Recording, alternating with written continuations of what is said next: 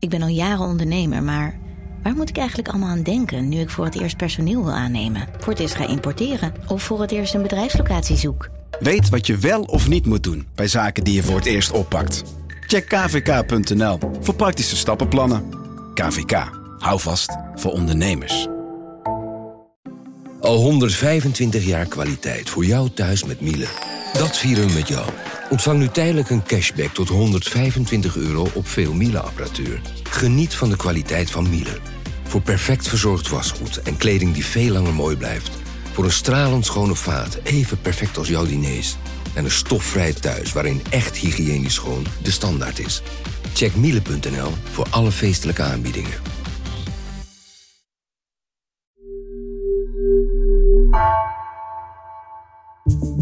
Vanaf de redactie van NRC het verhaal van vandaag. Mijn naam is Misha Melita.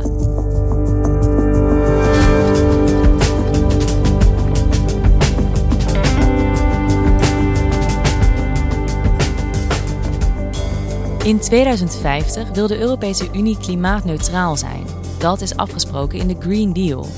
EU-correspondent Clara van der Wiel reisde langs verschillende boeren in Europa en ging met hen in gesprek over wat de Green Deal voor hen gaat betekenen. De gevolgen zijn groot en één ding is duidelijk: de transitie gaat niet makkelijk worden.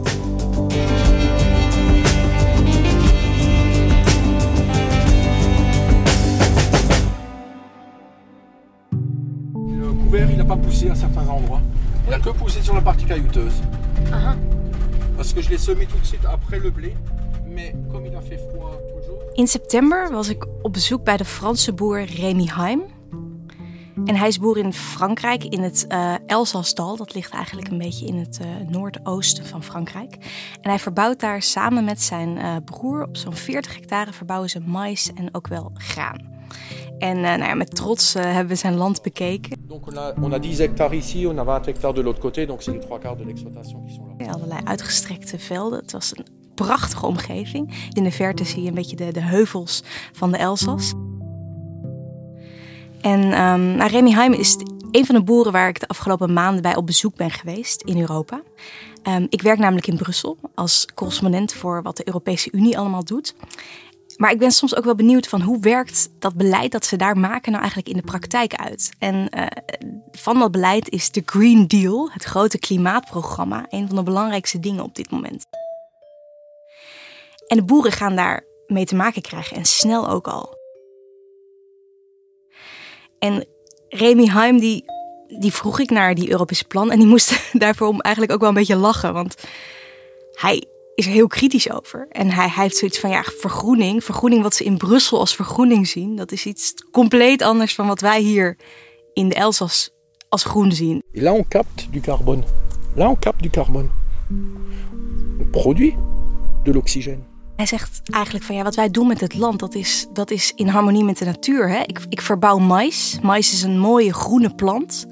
Een grote groene plant en die neemt CO2 op. En, en op die manier zijn we eigenlijk van nature al bezig met dat klimaatprobleem. En met het omzetten van CO2 in, in zuurstof opnieuw. Dus uh, dat, hij, hij, hij begreep eigenlijk heel slecht uh, wat, wat Brussel nou eigenlijk van hem vraagt. En we horen vaak over die Green Deal. Wat betekent dat specifiek voor boeren in Europa? Dat betekent eigenlijk dat ook de landbouw veel meer in harmonie met natuur en milieu moet gaan gebeuren. Op dit moment is landbouw verantwoordelijk voor ongeveer 10% van de emissieuitstoot in Europa.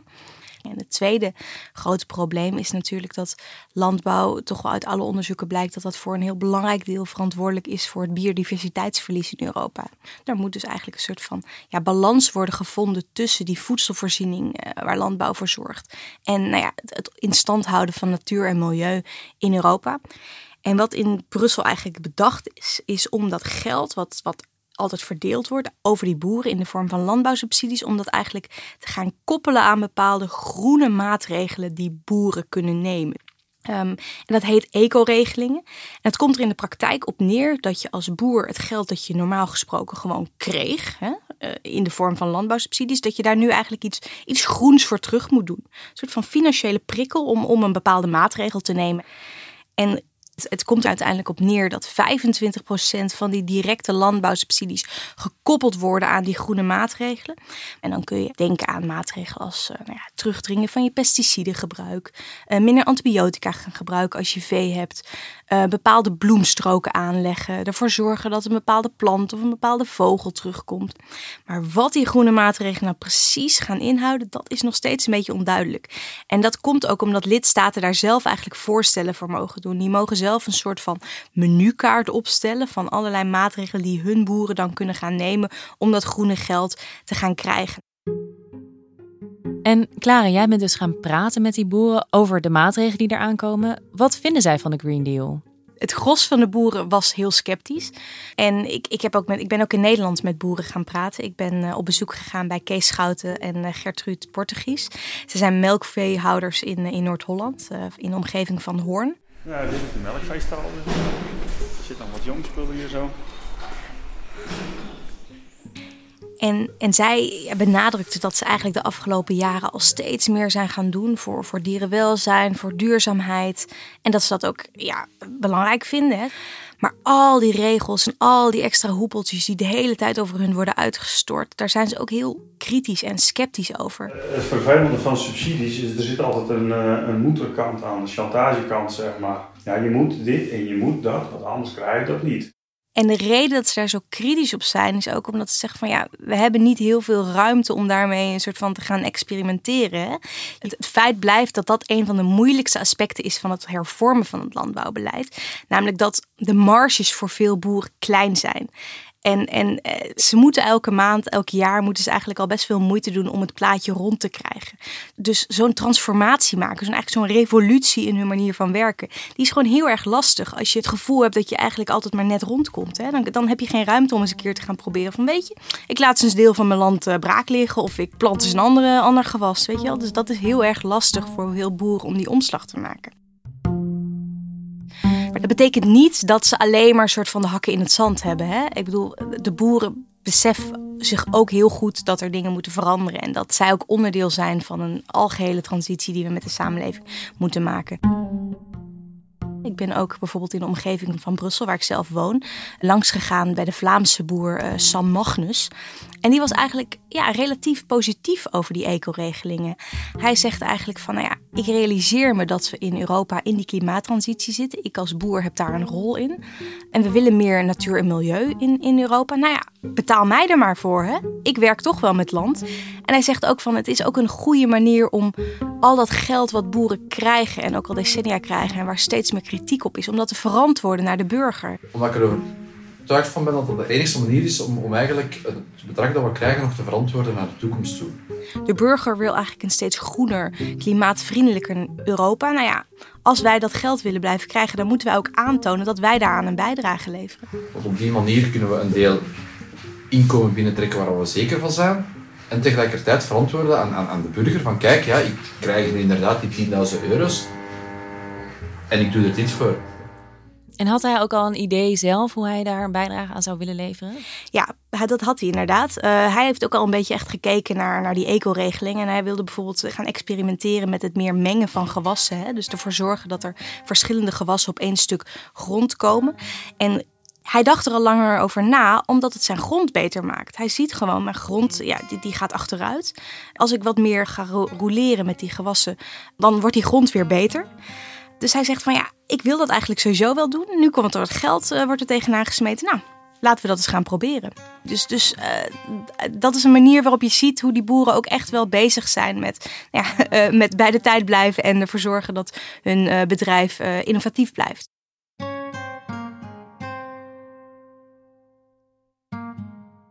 Ja, want Clara, we hebben het al een paar keer gehad over die landbouwsubsidies. Daar is best wel veel kritiek over. Boeren zouden daar te afhankelijk van zijn. Of het zou ze uh, lui maken op een bepaalde manier. Um, maar als we daar even naar kijken, hoe werkt dat systeem tot nu toe? Landbouwsubsidies zijn er eigenlijk gekomen in Europa na de Tweede Wereldoorlog. En, en de aanleiding daarvoor uh, was ook echt de Tweede Wereldoorlog. Um, de hongerwinter, het feit dat er zulke grote voedseltekorten overal in Europa ontstonden, was echt een signaal voor Europese landen. Denken dat nooit meer. En dus werden boeren met financiële prikkels gestimuleerd om meer te gaan produceren, om efficiënter te gaan werken. En de eerste decennia betekende dat eigenlijk dat er geld vanuit Brussel verdeeld werd voor hoe meer je produceerde, hoe meer geld je kreeg. Nou, daar is men in de jaren negentig van afgestapt, omdat dat eigenlijk heel erg stimuleerde dat er gigantische bergen boter, gigantische plassen melk uh, overtollig waren.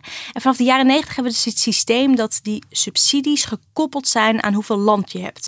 Hectare subsidies. Dus hoe meer land je hebt, hoe meer geld je krijgt. Nou, dat gaat echt om gigantische bedragen. Hè? Het is meer dan een derde van de Europese begroting van al die honderden miljarden die gaat naar landbouw. En per jaar gaat het om 55 miljard euro. Dus dat is echt heel erg veel geld. Dus is het dan zo dat in Europa eigenlijk alle boeren subsidie krijgen? Ja, in principe wel. Hè. Als jij een stuk land hebt, dan, uh, dan kun je aanspraak maken op die hectare subsidie.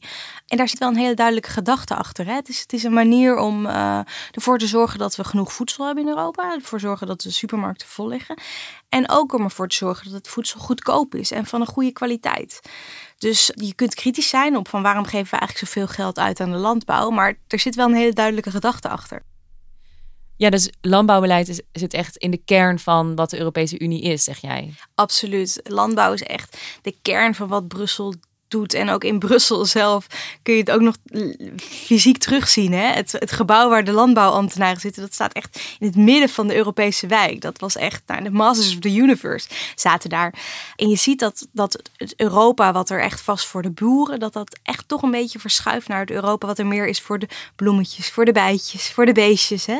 Europa moet naar die groene toekomst gaan. En dat betekent dus ook dat ja, die identiteit van Europa, die heel erg gebouwd was op dat landbouwbeleid, dat dat dat het ook verschuift. En wat betekent dat voor, jij zegt er is een verschuiving van ja, de identiteit van Europa. Wat betekent dat voor de identiteit van de boeren? Ja, dat is dus ook heel erg ingewikkeld voor boeren. Uh, er is hun eigenlijk altijd voorgehouden vanuit Brussel van veel produceren, dan krijg je veel geld, zoveel mogelijk voedsel toevoegen aan de Europese markt. Ook ervoor zorgen dat Europa veel kan exporteren over de rest van de wereld. Hè. Daar verdienen we ons geld mee, ook met vrijhandel. En nu opeens krijgen ze toch een heel andere boodschap vanuit Brussel. Van ja, uh, ga maar bloemstroken aanleggen. Ga maar je meer een beetje, een beetje aan natuurbeheer doen. En dat wringt. En niet alleen maar omdat het zo'n grote uh, omslag is, omdat het zo afwijkt van wat ze altijd hebben moeten doen, maar ook omdat het raakt aan een soort van eergevoel van boeren. Um, boeren, en dat, dat hoor ik echt overal terug, die zijn bezig met voedselvoorziening. En die beschouwen zichzelf ook echt als een soort van pilaar onder de samenleving. 99, nog een beetje procent van de mensen die hebben eigenlijk totaal geen uh, no worries over het hele voedsel gebeuren. Want dat doet die andere 0, een beetje procent ja. wel ze zien zichzelf echt als een soort van, uh, ja, ze hebben die taak in de samenleving. En het feit dat zij nu straks geld gaan krijgen om een soort van, ja, sommige boeren die noemen het echt een beetje boswachtertje spelen, dat wringt en dat, dat raakt ze. Dat, daar, daar hebben ze eigenlijk ook helemaal geen zin in. Hè? Ze zegt van, ja, als het zo moet, dan hoeft het van mij niet meer. En dat hoorde ik op heel veel plekken terug. En ook wel een waarschuwing aan Europa van, uh, weten jullie wel waar je mee bezig bent? De, de voedselproductie in Europa lijkt heel erg ruim en lijkt heel erg, ja, vanzelf vanzelfsprekend. Maar als je daaraan gaat zitten morrelen en als je boeren ja, laat stoppen of meer grondbraak laat liggen, dan zouden er zomaar weer tekorten kunnen gaan ontstaan. Of de prijzen enorm omhoog schieten. Dus daar, uh, ja, daar zijn zorgen over. En uh, ja, dat raakt echt aan de kern van wat boeren willen doen in de samenleving. En jij stelt die vraag al van realiseert Brussel zich wel wat ze hiermee teweeg brengen mogelijk? Ja, realiseert Brussel zich dat wel? Dat is nog steeds een beetje onduidelijk. Hè? En daar wordt ook in Brussel wel enige lobbystrijd over gevoerd. Hè? Met allerlei verschillende onderzoeken waarmee men elkaar om de oren slaat. Hè? Boerenorganisaties zeggen van nou, dit groene beleid dat gaat al in 2030 tot grote voedseltekorten leiden.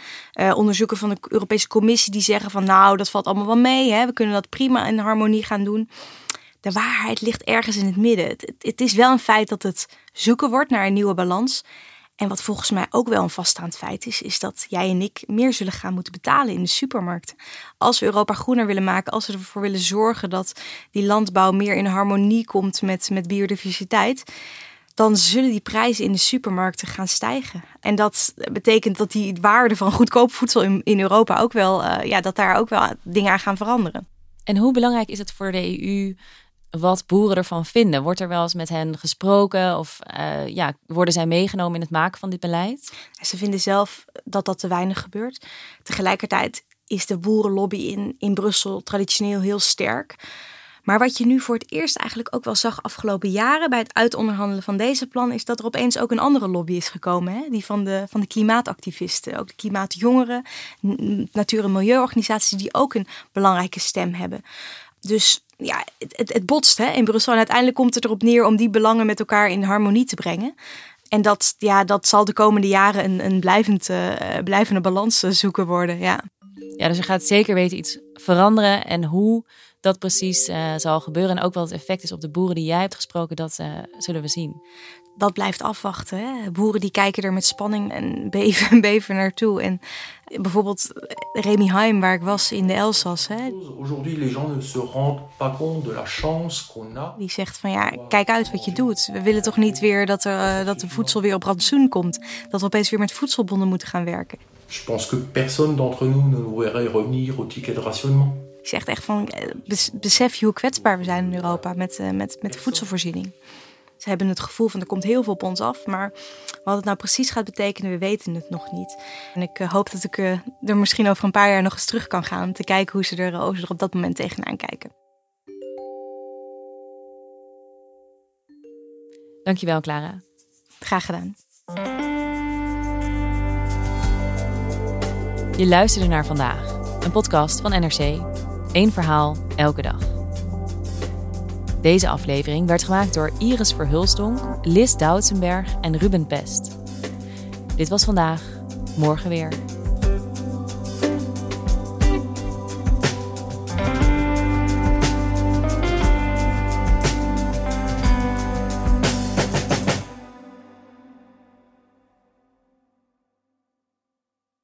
Technologie lijkt tegenwoordig het antwoord op iedere uitdaging. Bij PwC zien we dit anders. Als we de potentie van technologie willen benutten, kunnen we niet zonder een menselijk perspectief. Human-led, tech-powered noemen we dat. Ga naar pwc.nl.